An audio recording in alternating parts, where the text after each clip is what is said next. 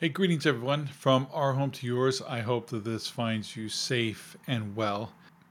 Today's passage comes from Matthew chapter 5 verse 4 where it says, "Blessed are those who mourn, for they will be comforted."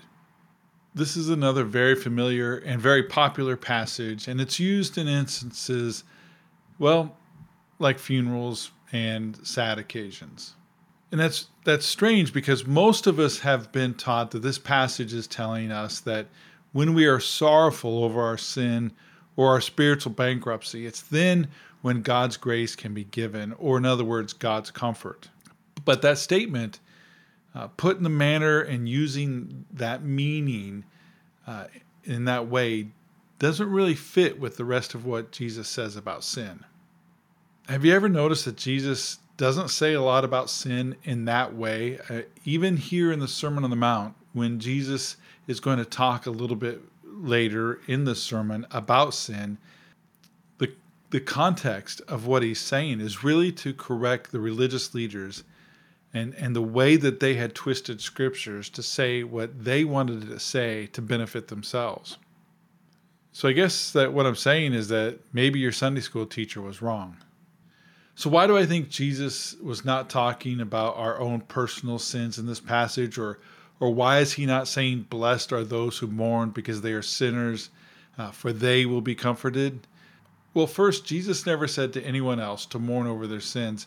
He said things like, Go and sin no more, or he said, Your sins are forgiven. But God has said, and Jesus has taught us what God wants for his people, for his followers, and that is to walk humbly, love mercy, act justly. And he said that there that a lot of people will call him Lord, but they will not be hanging out with him at the great wedding banquet in the sky because they did not take care of the poor, the widow, the sick, nor did they visit the prisoners in jail. So the context of blessed are those who mourn is those who see the broken world and mourn will be comforted. The context is those who mourn and weep over the extreme poverty all over the world will be comforted.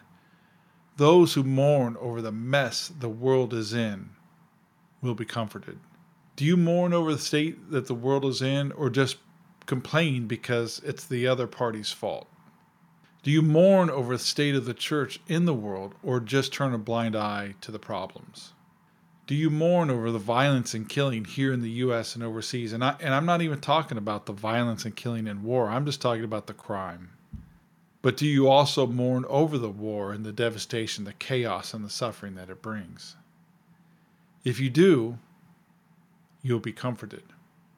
But maybe the real reason why Jesus wants us to mourn over the poverty, the brokenness, the pain, the suffering that the world is in is so that we can realize that it may be us that are able to help and comfort or bring comfort to those who are suffering. May you go this week and mourn but may we go this week and find a way to comfort those who are suffering. May God bless you, grace and peace to you. Have a great week.